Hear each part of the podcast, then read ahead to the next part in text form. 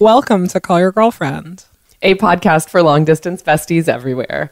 I'm Aminatou Sow. And I'm Ann Friedman. On this week's agenda, we talk about the Neil Gorsuch Supreme Court confirmation hearings, human going out top and conservative commentator Tomi Lahren, women CEOs of startups are in some hot water this week, including Sophia Amoruso from Nasty Gal and Miki Agrawal from Thinx.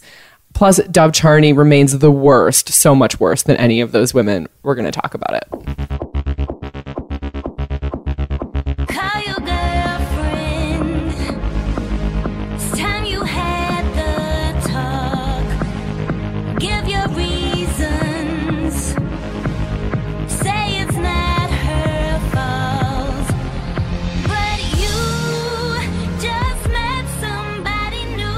Hi, Boo Boo. How's your day going?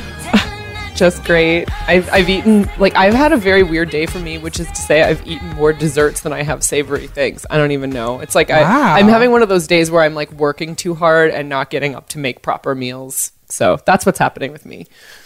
All I've eaten today is fruit in this way that is like not. It, obviously, it's because like there's no food in the house. There's only like many, many fruits. And I made a pie, which I can't eat because I have to take it to dinner. It's like every two hours, I just feel my like blood sugar rise and crash. And it's like, time for more cherries, time for more bananas. This is not good. Here is my secret confession. Whenever I accomplish something that's kind of like baking a pie or doing some like high end domestic chore while I'm also completing my work. High end domestic show. I mean, baking a pie is kind of a high end domestic chore. It's not cleaning the toilet. It's something that you, it's like a beautiful thing that you can take to like your dinner later or whatever, right? Whenever I'm doing something that I actually enjoy doing, but is kind of in the realm of the domestic, like let's say I'm repotting some plants, you know, I love that. While simultaneously like keeping up with my work is when I feel like the most, oh my God, having like reaching my full potential of working from home. I know that's like well, I did clean the toilet bowls today and it Wow. was like, very intense. Uh clean the shower. But this pie looks good. I wish I could send you a slice. What's fill- what is it filled with? Just Uh, describe it. Cherry pie. Oh, my fave. I love that. yeah, I'm taking it to like a one percenter feminist dinner later, so I'm very excited. Oh my god, what is a one percenter feminist dinner? it's just uh it's my name for like awesome feminist ladies in New York. We like have a lot of privilege. I would say, because my guess would be if you're bringing a fancy dessert to a one percenter feminist dinner, the rule would have to be that you paid someone else to make it. you know, Oh man, that's true. But you know, anxiety problems. So this is how we know you're a myself. 99 percenter at heart. You made Oh, the pie. made the pie myself. okay, are you clued into the Gorsuch hearings? Are you like watching that at all? Okay, I'm really confused about these Gorsuch hearings because I was under the impression that at the meeting after the election, we had clearly had told our elected officials like nobody is passing through here. And now I hear that my man's about to be like voted on by like April 3rd. This is not good. Right, like the hijacking of this seat that was supposed to be for an Ob- Obama nominee. Yeah, Obama and you, nominee. you know really what it is too is Yeah. that you realize that like Democrats are like generally spineless. And two, it's because he like comes across as this like charming, nice guy. They're all like, "Well, I guess I'll meet with him." And I'm like, "No, remember when like nobody would meet with Merrick Garland? Nobody Who was also like, a charming, nice guy. yeah, who was also like charming and nice. And actually, I'm sure like we didn't even like his politics, but like I don't like I don't understand how like they're not outraged that uh Republicans stole an Obama uh Supreme Court seat. Like I think about that often and it like enrages me all over again. Yeah, like reading a lot of the coverage that's like, he's a judge's judge. I'm like, what the hell does that mean? All that means is like other important people in his profession seem to like him personally, and he he doesn't seem like the craziest option of all the people that could have been nominated for this seat. Like, I know. which to me still sounds like terrible, right? Like none of that sounds good. Also, it turns out like he's friends with like bad billionaires, like the rest of them. They all have like a web of secret, nefarious like millionaires and billionaires. He does drive a gold Mercedes convertible, though. I heard on NPR, and I was like, that sounds pretty cool. I did hear that, and I was like, oh, this is why everyone likes him. This Damn is why everyone likes him. To be clear, like I am not a Supreme Court expert by any stretch, and I only went to the NBC School of Law and Order. But he like clued into the new judge style of like they don't tell you anything that they're thinking. And so they like get nominated and then get sat on the bench and then you realize that they're like basically fascists. Like who knows? Right. Yeah. The tell is originalist. That's the word. That's like the tell. Uh, I am so I'm so mad about this because clearly like we have other stuff going on, right? There's Russia inquiries, the president is like doing crazy shit. So honestly, like on my to-do list of like things to care about and like call my senators about, this is a low priority, which is exactly also how he's going to sail by. You know, it's like, Oh, sail this is the least this is the least crazy thing that's going on with Trump. Yeah. He's going to glide by in his gold convertible. And all of the Republicans who are like even are never Trump people are really happy about this choice. So that's the other advantage that he has is that they're just like, oh, this is the one smart thing our president has done. And I'm like, no. And you know, and there's so many things like if you try to drill down, turning to our core people at the National Women's Law Center for some insights about why and how he's terrible. Uh, love those ladies.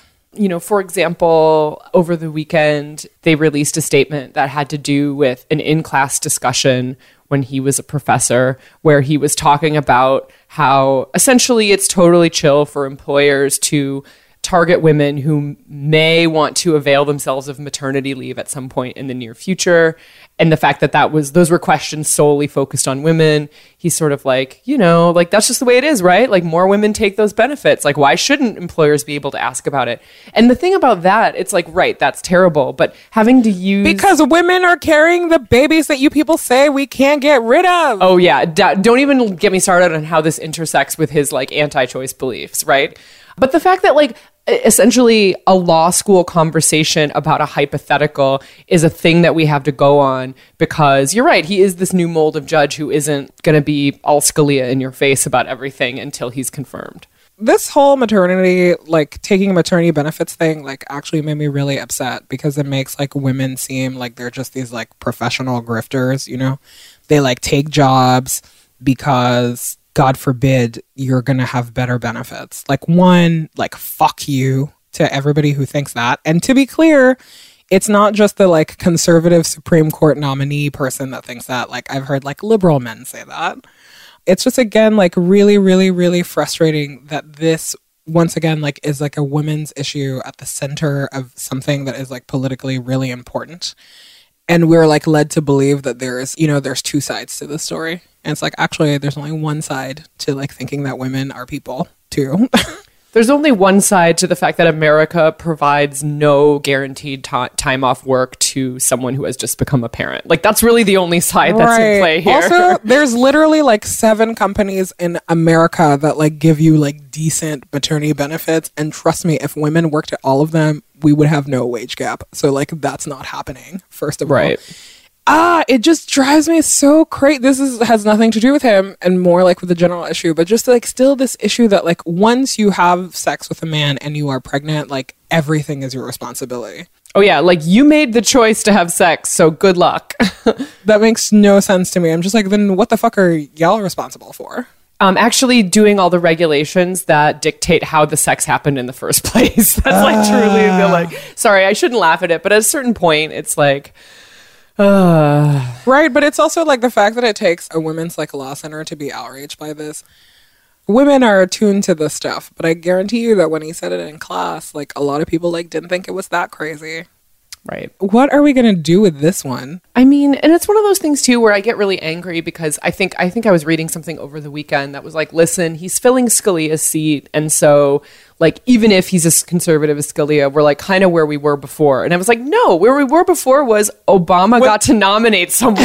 That's where we were before. Scalia Right. keeled over on a weird like brotherhood hunting trip, and Obama got to pick, and then Yo. like they didn't let that happen. So I don't know. Like that's also the thing that makes me angry about it too. The like the the level of resignation of like no big deal. I know. But you know, sometimes like I literally like will lay in bed and just like I'm so angry about the Merrick Garland thing, but then I'm just like, it's true. At worst, like we just got another Scalia, and if like ISIS can chill for four years, then and like all of the Supreme Court justices take all their vitamins and like nobody dies, this thing is still in play. Oh and my like God. that is such a ridiculous you know what I mean? It is such a ridiculous like mental exercise.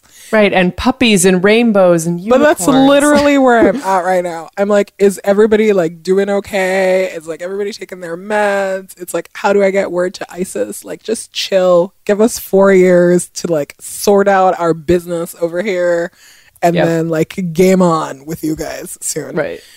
There's no equilibrium, so and any slight like movement just feels like seismic shift right now. Neil Gorsuch is like young and strapping. That my man's gonna be like doing terrible things to us for the next 40 years at least. Yeah, forever. Like forever on the court forever. I just Uh. like really how soon can we get him interested in like hunting in weird locations? like, maybe sounds like he's already into That's that. my favorite conspiracy theory though. It's like what happened to Scalia. Did you see this picture of when he went to visit Dianne Feinstein at her office and she's like so excited about it? no, I didn't. Oh my god. Hold. I'm sending to you right now. Oh my god. Are you sure? Are you sure she's so excited about the derailing of the Supreme Court? Looks like it to me. Mm. Mm. All right. Diane's one of those like obviously like love her di-fi like been around forever. At the same time, it's like her level-headedness is not what we need right now, and that's that's been like really hard to reconcile. You're right. Like the sort of totally applaudable cooperative tactics that worked 30 years ago when we lived in an era of civil politics. If there's any proof that that does not work anymore, it's like the fact that we are debating and Congress is probably going to confirm this nominee and like not the person that Obama put forth months and months and months and months and months ago. It's so this makes me so angry. We should find Merrick Garland and interview him for this very podcast. I know. Where are they now? Merrick Garland. I knew this day would come quickly, but like it came so quickly. I'm like really out for vengeance on this one. Like I'm so upset, and I don't even like Merrick Garland like that. You know what I mean? I just saw a quote from Di-Fi who says she's deeply disappointed that Merrick Garland never got a Supreme Court hearing. And it's like, well, You're like, how disappointed are you, Dianne? show me with your actions, not your words. Show me how disappointed you are. right.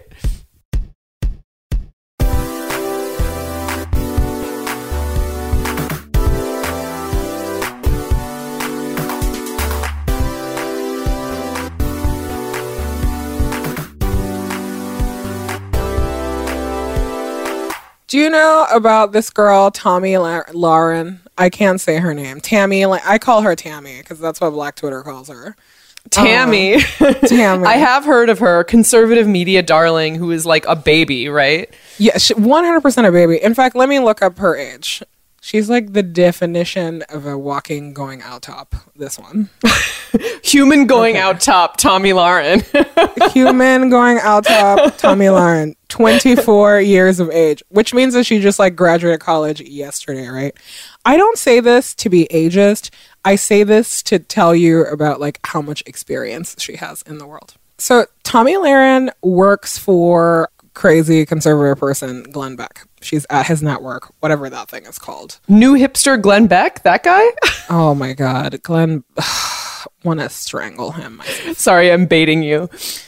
So Tomi Lahren works for Glenn Beck, and to be fair to her, she did not invent this style. Actually, like liberals are who made this style like very obnoxious and popular. She makes these like videos where she just like looks into the camera and she just like rants for 20 minutes, you know, like very Keith Olbermann, if you know what I'm talking about. Like our podcast, but with more direct eye contact. Exactly. like, listen, there's a lot of love and friendship on this podcast, along with the rants. Um, but you know that thing, right? It's like the like straight to camera, like let me tell you how it is. Keith Olbermann, like garbage monologue nonsense. Right. Like, let me tell you the truth. No one else is going to tell you that vibe. Totally. And Tammy, I love calling her Tammy. And Tammy very early on caught on to the fact that like in order for that to work, you have to be like super controversial because people love it when you say it, uh, when you tell it like it is.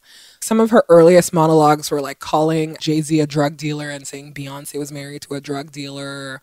And she was always like glomming herself onto whatever could make like good hashtag controversy.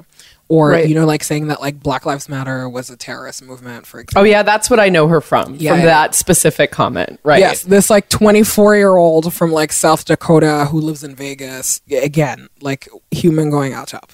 like this was her whole thing. Also, the thing that she has going for her, she is young, she is pretty, she's on TV, and we all know like TV people are the devil.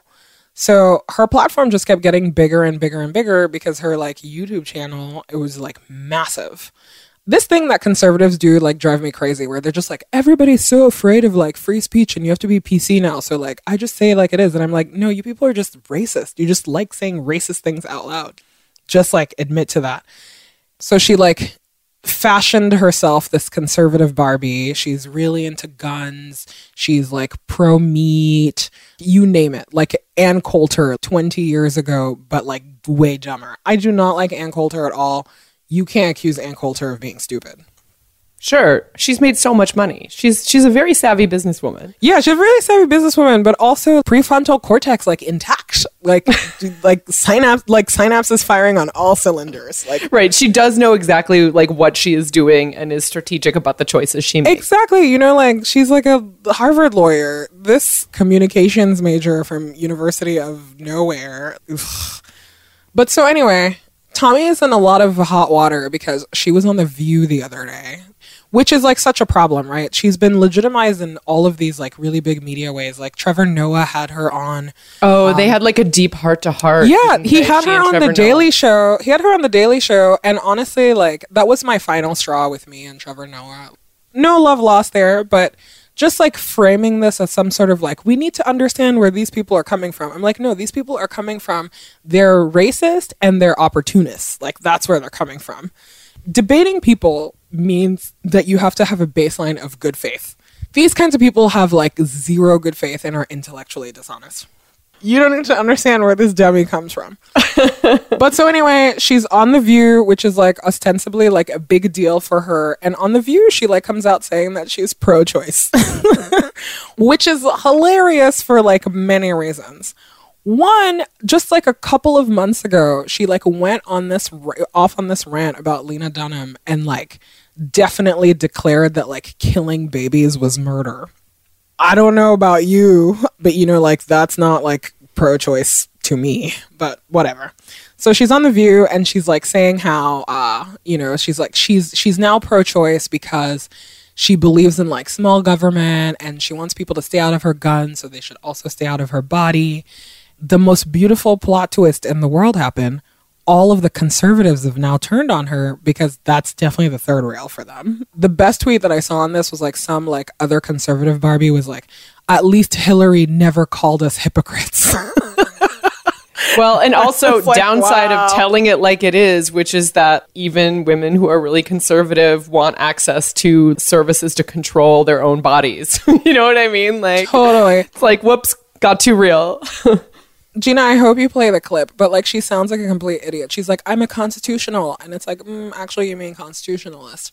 You call yourself a conservative, um, a conservative Republican and a constitutional conservative, but you also consider yourself pro-choice, which is interesting to me because 68% of conservative Republicans think that abortion should be illegal across the board. No, I'm pro-choice, and here's why. I am a constitutional, you know, someone that loves the Constitution. I am someone that's for limited government, and so I can't sit here and be a hypocrite and say I'm for limited government, but I think that the government should decide what women do with their bodies. I can sit here and say that as a Republican, and I can say, you know what, I'm for limited government, so stay out of my, my guns, and you can stay out of my body as well. So I think it's. You uh, need to go out and speak to women about I that. do. I do every Speak to day. Republican women. I do every day. And now she's taking like a ton of heat. Apparently, she's like been suspended from her uh from her job at Glenn Beck Network Inc.com LLC. And like that's not happening for her. She like uh they've all turned on her because they realize that like having this like dummy as the face of your movement, like listen, I have no love for conservatives, but like they can do a lot better than like this girl. for, you know, like whatever the future of conservatism is supposed to be. You know, it's like, oh, when she was saying all these racist things, you guys were down for that. But the minute that redneck Barbie is like pro choice, like, no, that cannot stand. Welcome to Sexism 101, young lady. You gonna learn today. it really terrifies me that like people like this have the kinds of platforms that they do because whether she means it or not, like people feel justified in their racist beliefs because of people like her. Yeah, I mean, and it is hard for me because on one hand, I want to understand what is for informing the worldview of people who are like saying and voting for terrible things. And I don't mean this in a like empathy for Trump voters kind of sense. I mean it in a like educate and arm yourself about what is coming for It's you. the same, sense. right? The messages are always the same. It's always like racism wrapped as economic anxiety, which is complete garbage. And it is this like belief that like saying hateful things about people is uh, telling it like it is, which is like a God given right to them. Like, I don't think these people are complicated at all. Yeah, and I guess I don't mean that I think that she is personally complicated, but it's like it's just in in that kind of like I don't know, like like some of the things that I think about like from the Bush era of like how conservative media was put together and funded and things like that, which is less about understanding the beliefs of the people and more about systemically like how how are like they reaching people to communicate this garbage i guess like that is sort of what i'm getting at and like in in that sense like you say like not super smart she is more of a tool to that end and when she's no longer useful as a tool when she's like oh maybe i'm pro-choice the mechanics of that as opposed to trying to find some deeper truth or understanding about the beliefs which is not to say i don't think trevor noah made a huge mistake Oh my God, the biggest mistake. But you know what? That's a story for another podcast.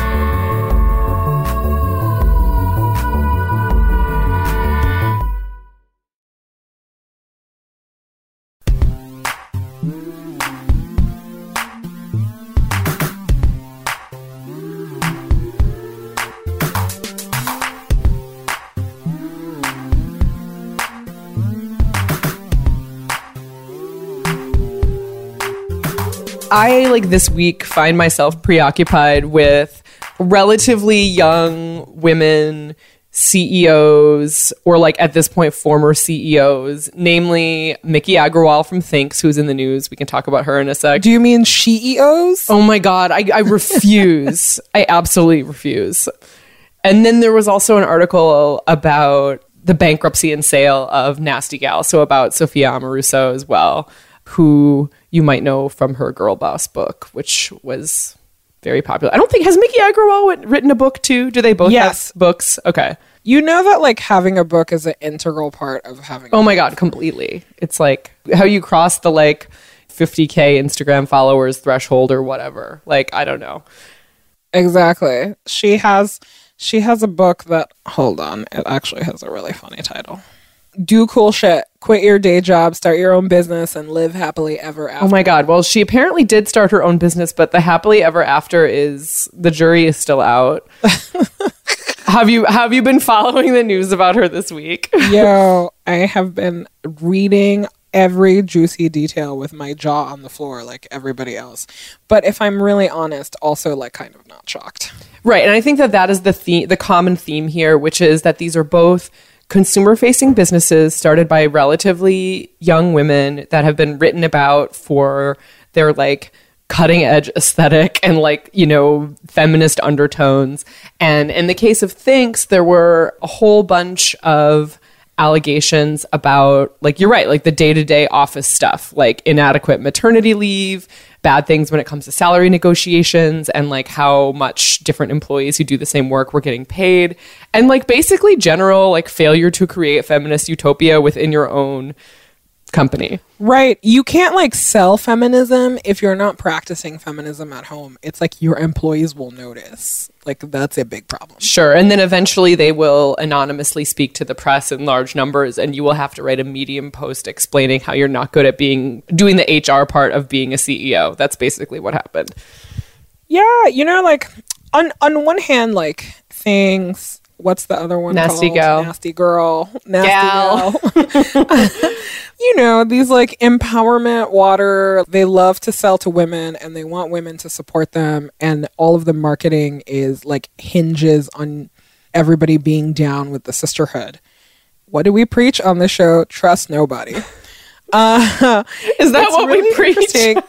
that is what we preach on the show. Trust nobody. It's not even that deep, right? It's like you don't even have to go looking very far to see that like none of these people practice what they preach.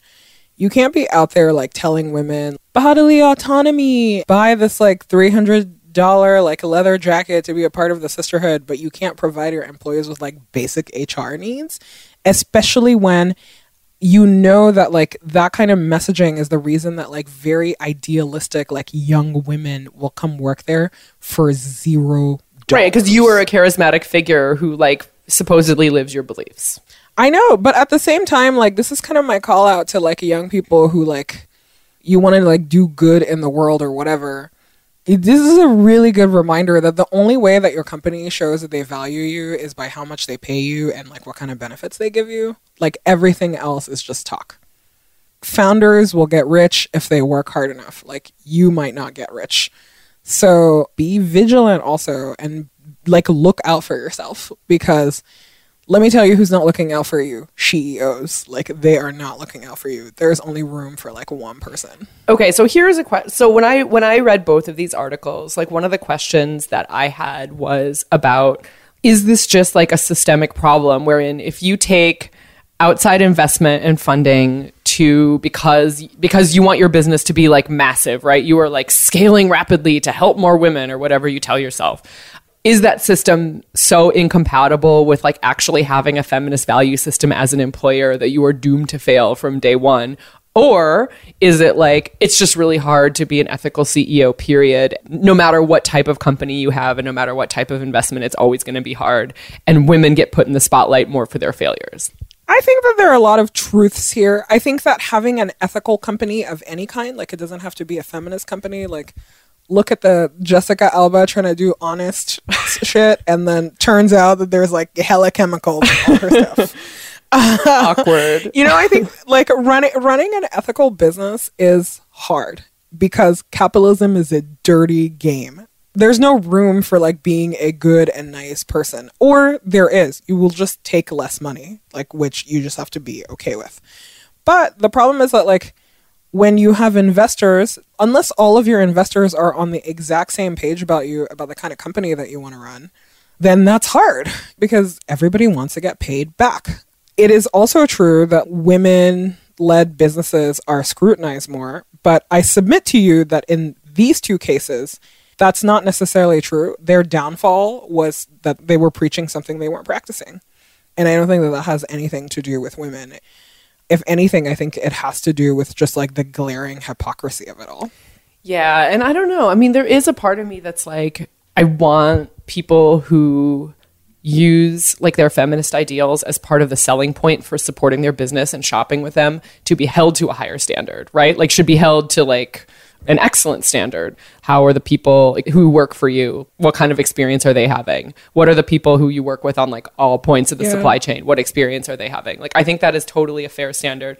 But you know, it is hard for me when I'm like I care about these things as well and like I think that frankly one way for women to differentiate themselves and like get funding and like make their businesses work, which is a thing that I want women to be able to do Yep, but don't be disingenuous about it. You know what I mean? yeah, but what I was going to say is like I, I understand the temptation to use that as part of some kind of brand differentiation. I mean, it's really it's like basically it's empowertizing and it's fucked up. But like I get this notion. I've read enough things about women pitching their businesses and like how men with money tend to respond to women's business ideas, especially when those business ideas are like serving like a largely female demographic. And so I'm like, I mean, I guess what I'm trying to say is yes, it's definitely a trap. I know we say that all the time too, but like this idea of not that it's the only way you can get your business funded, but that like when you need to find whatever advantage you can find to like, you know, like you're like if you just want to run a clothing company, making it part of your selling point that it's like zeitgeisty and feminist or whatever. I mean, I get the temptation. It's like there's all these forces that are not just capitalism is hard, but like additional pressure on I don't know, and I feel like you're being a little too soft uh, about this. No, true. If your thing is that you are going to sell to women, right, and that you want to empower them, you can't have it both ways. You cannot rely on like your distinguishable thing being that you're a woman and then you shit on women at every turn of the way. You can't like be disingenuous about it. It would be one thing for me if I really believed that these women they were trying to run feminist companies and there's actually no evidence of that that that's what they were trying to do or that they even tried at all or that any of it worked i would feel differently about it like one ceo that is also taking fire right now for like something that is similar is the modcloth ceo Oh, really? you know like I didn't hear about this. because they just they just sold to jet.com which is owned by walmart and like people are losing their shit Ah. here's a company that like by all accounts has been like super pro woman founded by a woman has like done so much to move the needle for women in fashion. And by all accounts like internally was a company that was really well run. Like case in point like the exit. And sold to somebody that like people are like Ugh, like this company doesn't support women like ultimately mm-hmm. right? She sold to a subsidiary of walmart. And I think that like that is a more complicated and kind of better frame for this conversation of like what happens when you try to run like a pro woman like feminist business. Because here's somebody who's like I've taken my company as far as I can go. We like do awesome stuff. And now I need more resources. And like here is the form that the resources came in, you know, and the overlords are like not exactly the best. I'm more interested in like following that conversation than like, hi, I'm a CEO who takes FaceTime calls on the toilet because I'm happy and free, and so should all of you. Those are two very different things. Well, and honestly, my understanding, maybe I've missed some like more serious allegations about like the Nasty Gal sale. Like my understanding of that was just it's sort of somewhere in between the two of like a little bit of mismanagement, but not the kind of allegations that have come out about Thinx coupled with the kind of need for getting more money that you talked about. So I feel like it's all on a spectrum. They're all different cases. It's all like in some ways the same underlying issue, but it's not like a cookie cutter. These women sold their shit with feminism and then and then sold out the women who worked for them. I don't think they're like that clear cut. if I remember right, Nasty Gal had a lot of those kind of problems early on. I think that later on they like brought in a management team, but you're right. Like I don't know all of the particulars of that specific scenario. People forget that like this stuff is hard, right? There's something like particularly like incredible seeing people who have like an idea in their head and then next thing you know it's like three offices around the world. You actually like execute on an idea that you've had for a long time. This is America. That shit will never not be amazing. Like, God bless. but at the same time, like, just because you have this like great idea and you execute on it, like, doesn't mean that you know how to treat employees, right? And I think that startups get startups get like a huge pass for not implementing HR early, for not really like setting a professional work culture that is appropriate because everybody is so fixated on this like let's build fast and break everything and blah blah blah. It's like slow down, Mark Zuckerberg. But you know, again, like a lot of this stuff is not complicated, right? It's like at the heart of it is like, do you value people's labor and how do you reward it? Right. And I think like for me, one of the questions I'm asking myself is like, oh, is it that I'm just not clued into many, many businesses that are like fit this mold, but happen to be run by men. And so I'm not looking at them in the same way.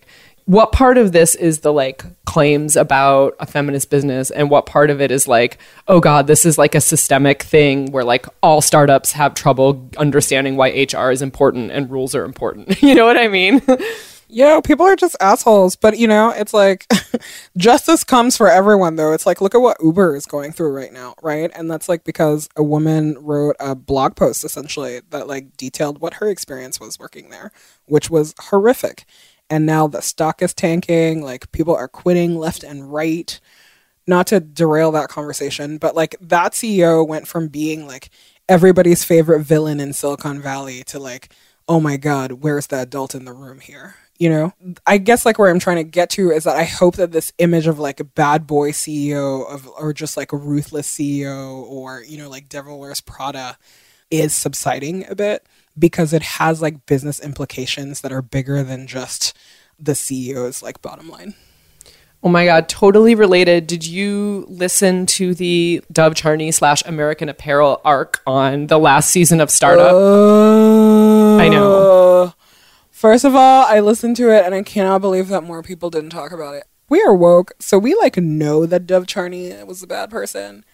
I like couldn't believe how much more despicable he was via audio. So I I just listened to this within the past few weeks and I have to say like okay, so first of all, the show or the podcast for those who have not heard it is like the loose premise is we follow a new business that is starting up. In this case, it is like a new business run by someone whose last business failed miserably, which is American Apparel.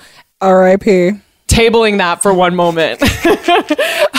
we can we can we can go through your eulogy for American Apparel in a minute. But the first few episodes are like Dov Charney as protagonist talking about how he's rebuilding and his grand vision for this new business, which is basically just American Apparel again, only with a slightly different name. And I One trick pony. What are you gonna oh do? Oh my god! And he, I think he's still wearing the glasses. so like, you know. Anyway, and so so at this point, I almost gave it up because I was like, ugh, like I, I can't like find it in my heart to want this guy to succeed again.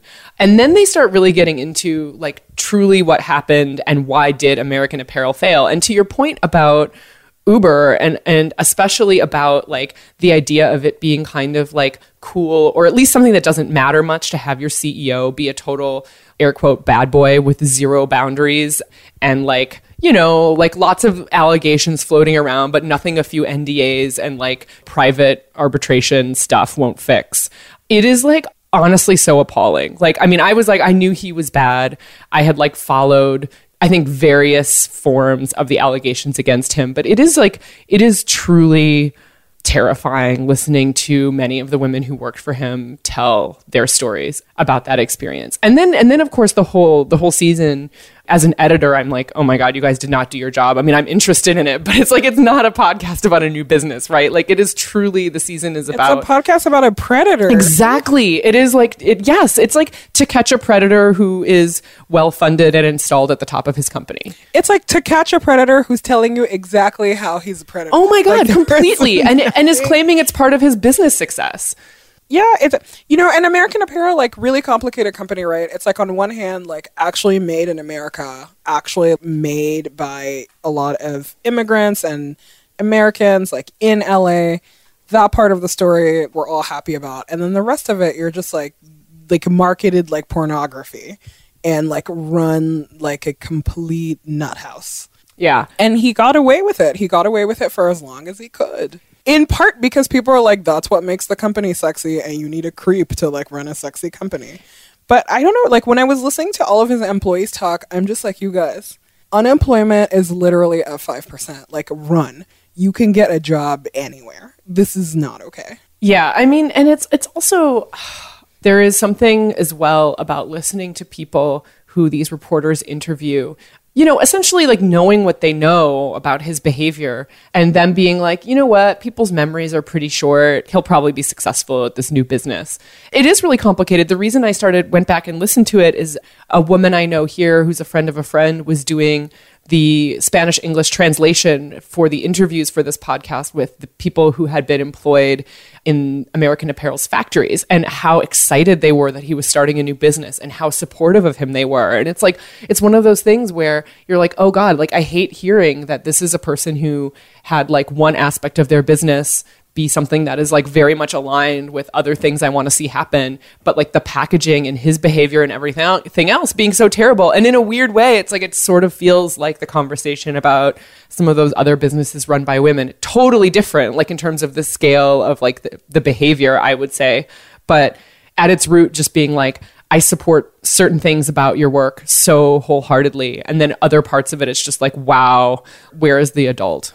Yeah, it's also interesting to me that those women fell faster than he did, for example. Oh my god, And, like, completely. you know what I mean? And it's like, like, a granted, the Thinx lady is getting sued for sexual harassment, but like, you know, there's like no rapey vibes at these like lady companies compared to like what's going on in American Apparel. And I feel like if the economy had been stronger, he would have probably held on for a much even longer, you know? And so I think that like the double standard to me is there is how much quicker people are to call women kind of evil and or like see their incompetence or like really just like knock them down. Like that happens faster for them. I think that there's a point to be made too that like part of the reason that like this happens to a lot of women CEOs is because they have to perform based on like male success metrics. You have to like run the office like the evil man CEO, but you're going to get treated differently for it.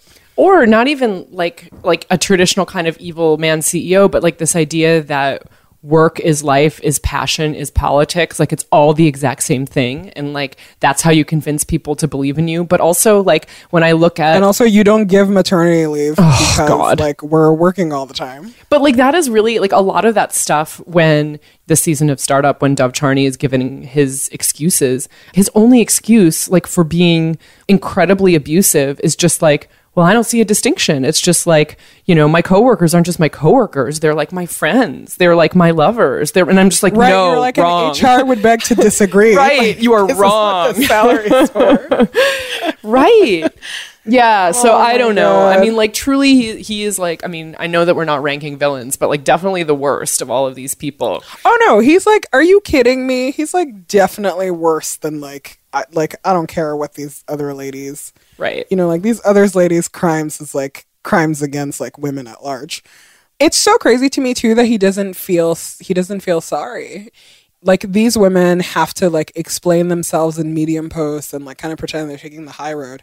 This guy like basically gets an entire like podcast to make people kind of feel sorry for him. i know and I, I would i would argue that it ultimately doesn't work but i, I was talking to someone else who Yeah, because he's so despicable. Right, that, exactly. like. Um, but, but I don't know. I was talking to someone else who listened to the first two episodes and then gave up, and I was like, uh, like you need to keep listening because if you only listen to the first two episodes, all you hear is like his case for himself. It's like actually nothing, nothing turns my stomach more than the idea that you would kind of half clue in, but like not hear the stories of these women who he hurt.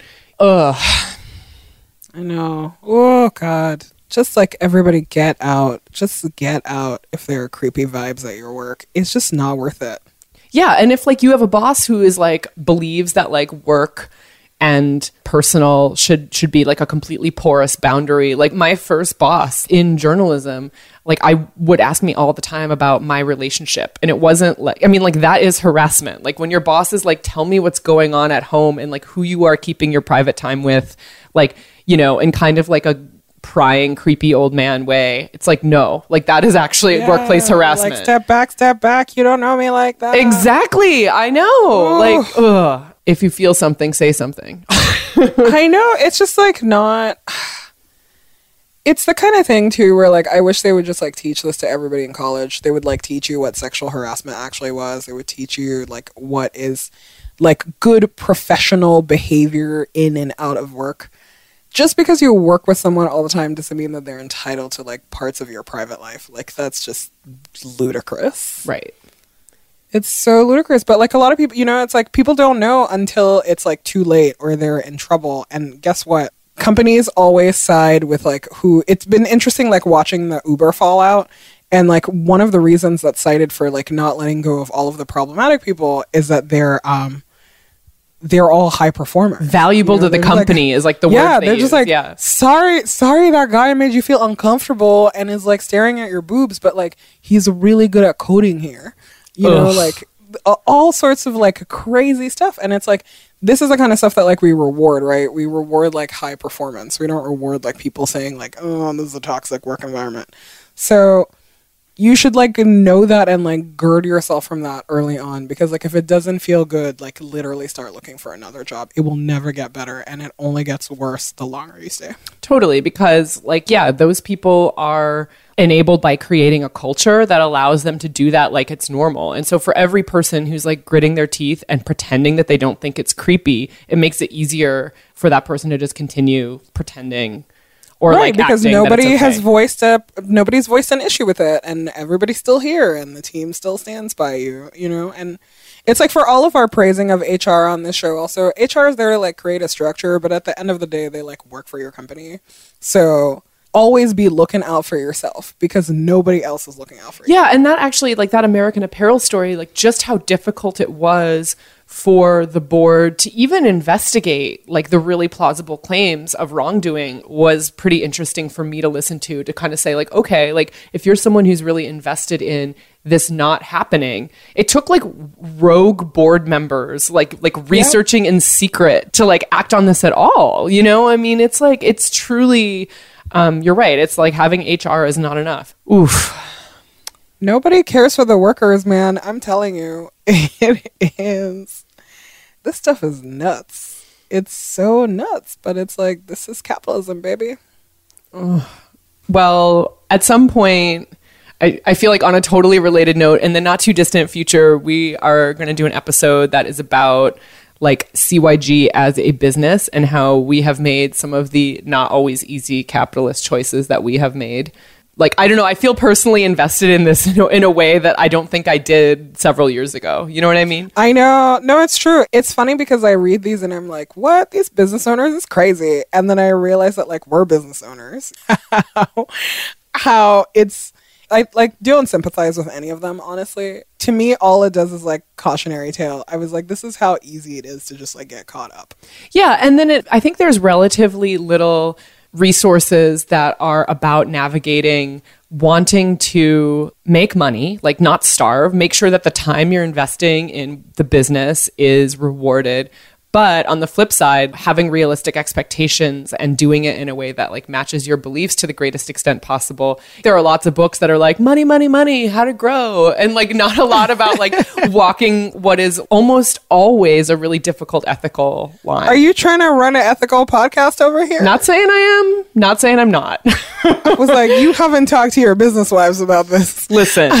I just I mean, listen, I know I mean, I know you were kidding, but like seriously, as like a thinking person who has beliefs in the world, that's bottom line. Like we are not like a B Corp, we are not a nonprofit. Like that's where this stuff gets really screwed up too. It's like we're gonna have to do a whole episode about that. and people notice people notice too it's like you know it's like the sting of every time somebody says like i know you girls are trying to make some money but dot dot dot dot dot and i'm just like uh like yes we're all trying to make money everybody's time should be compensated Oh my god. Okay. But, But, we um, can't go too okay, deep. so we'll, we're not going to go too deep into our own startup episode, but if you have any questions for us, like you should email them to us. right. Related related to the biz of CYG, because that is really Yeah.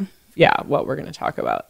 We're gonna get we're gonna get down and dirty. I'm I'm both excited and nervous. I feel like it'll feel like a therapy session. Oh my god, I'm excited. I well, it's I'm excited in part because I'm always interested in like one reason why I always read these stories, like particularly about women bosses, but in general, is because like I want to know best and worst practices. You know what I mean? Like I'm just straight up interested.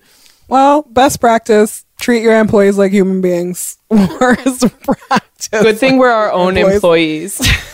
um, that's right. Good thing we're our own employees, right? But again, like we'll we'll discuss. You know why I'm really excited about this episode? Tell me. Because it means Gina gets to be on the podcast. I know. As one third of CYG LLC, Gina is going to be like a critical part of our convo about this. Maybe Gina's the moral compass of this whole thing. We'll find out. Tune in. Maybe definitely. Tune in. okay, boo boo. I gotta hop in the shower and take my pie to my dinner party. I have nothing to say to that. I have to go. You can find us many places on the internet on our website, callyourgirlfriend.com. Download it anywhere you listen to your favorite podcast or on iTunes, where we would love it if you left us a review. You can tweet at us at callyrgf or email us callyrgf at gmail.com. You can also find us on Facebook or on Instagram at callyrgf. You can even leave us a short and sweet voicemail at 714 681 2943. That's 714 681 CYGF. Our theme song is by Robyn. All other music you heard today was composed by Carolyn Pennypacker Riggs. This podcast is produced by Gina Delvac. Oh, I'll see you on the internet. I will see you on the internet. Bye, boo. Bye.